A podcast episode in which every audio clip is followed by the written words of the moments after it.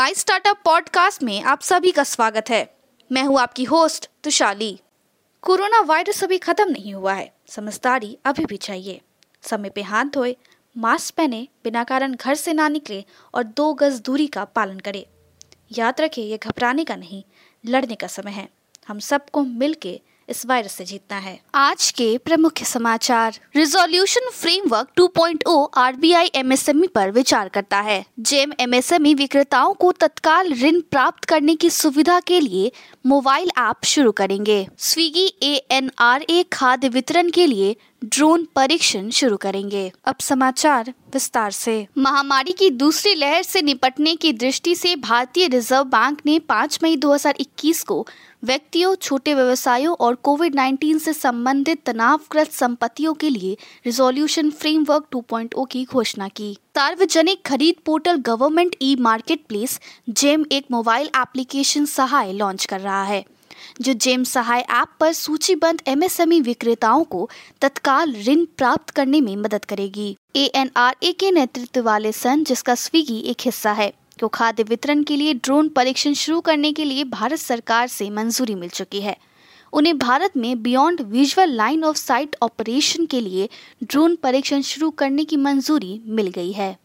उद्योग निकाय भारत के अनुसार बिना किसी दंड के अनिवार्य हॉल मार्किंग के कार्यान्वयन के लिए सोने के आभूषणों में निर्माताओं, थोक विक्रेताओं और खुदरा विक्रेताओं को दी गई दो महीने से अधिक की अवधि इस क्षेत्र में सूक्ष्म, लघु और मध्यम उद्योग एमएसएमई के लिए पर्याप्त है। डिजिटल लघु व्यवसाय ऋणदाता लिंडिंग कर्ट ने बुधवार को कहा है की उसने वित्तीय वर्ष एफ़ के दौरान सत्रह हज़ार को एक करोड़ रुपए का ऋण वितरित किया क्योंकि इसने महामारी वर्ष के लिए परिणामों की घोषणा की।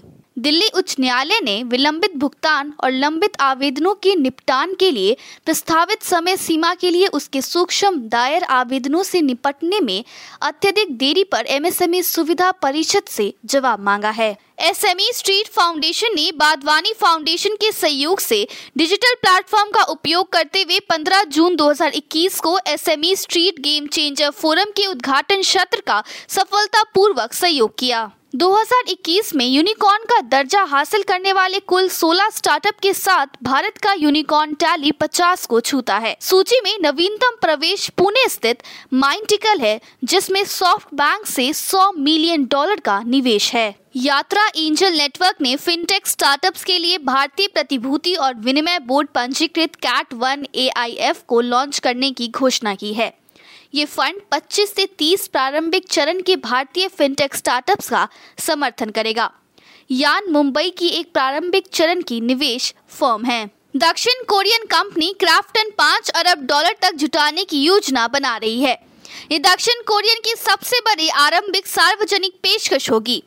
क्राफ्टन आईपीओ सात मिलियन नए शेयरों सहित दस मिलियन शेयरों की खरीद की पेशकश करेगा। आज के लिए इतना ही। हमारे टीवी चैनल पे 400 से अधिक स्टार्टअप्स और एमएसएमई शो है। जाँच करिए। माई स्टार्टअप टीवी अब गूगल प्लेटफॉर्म पे भी उपलब्ध है। तो आपको हर कदम पे स्टार्टअप्स और एमएसएमई से जुड़े नवीनतम समाचार प्राप्त होंगे। आप हमारे टीवी चैनल को सब्सक्राइब करके भी हमारा समर्थन कर सकते हैं और घंटी के आइकॉन को दबाना ना भूले। आप हमें को फेसबुक ट्विटर इंस्टाग्राम लिंक्डइन पर भी फॉलो कर सकते हैं। या हमारी वेबसाइट www.mystartuptv.in पे जा सकते हैं देखने के लिए धन्यवाद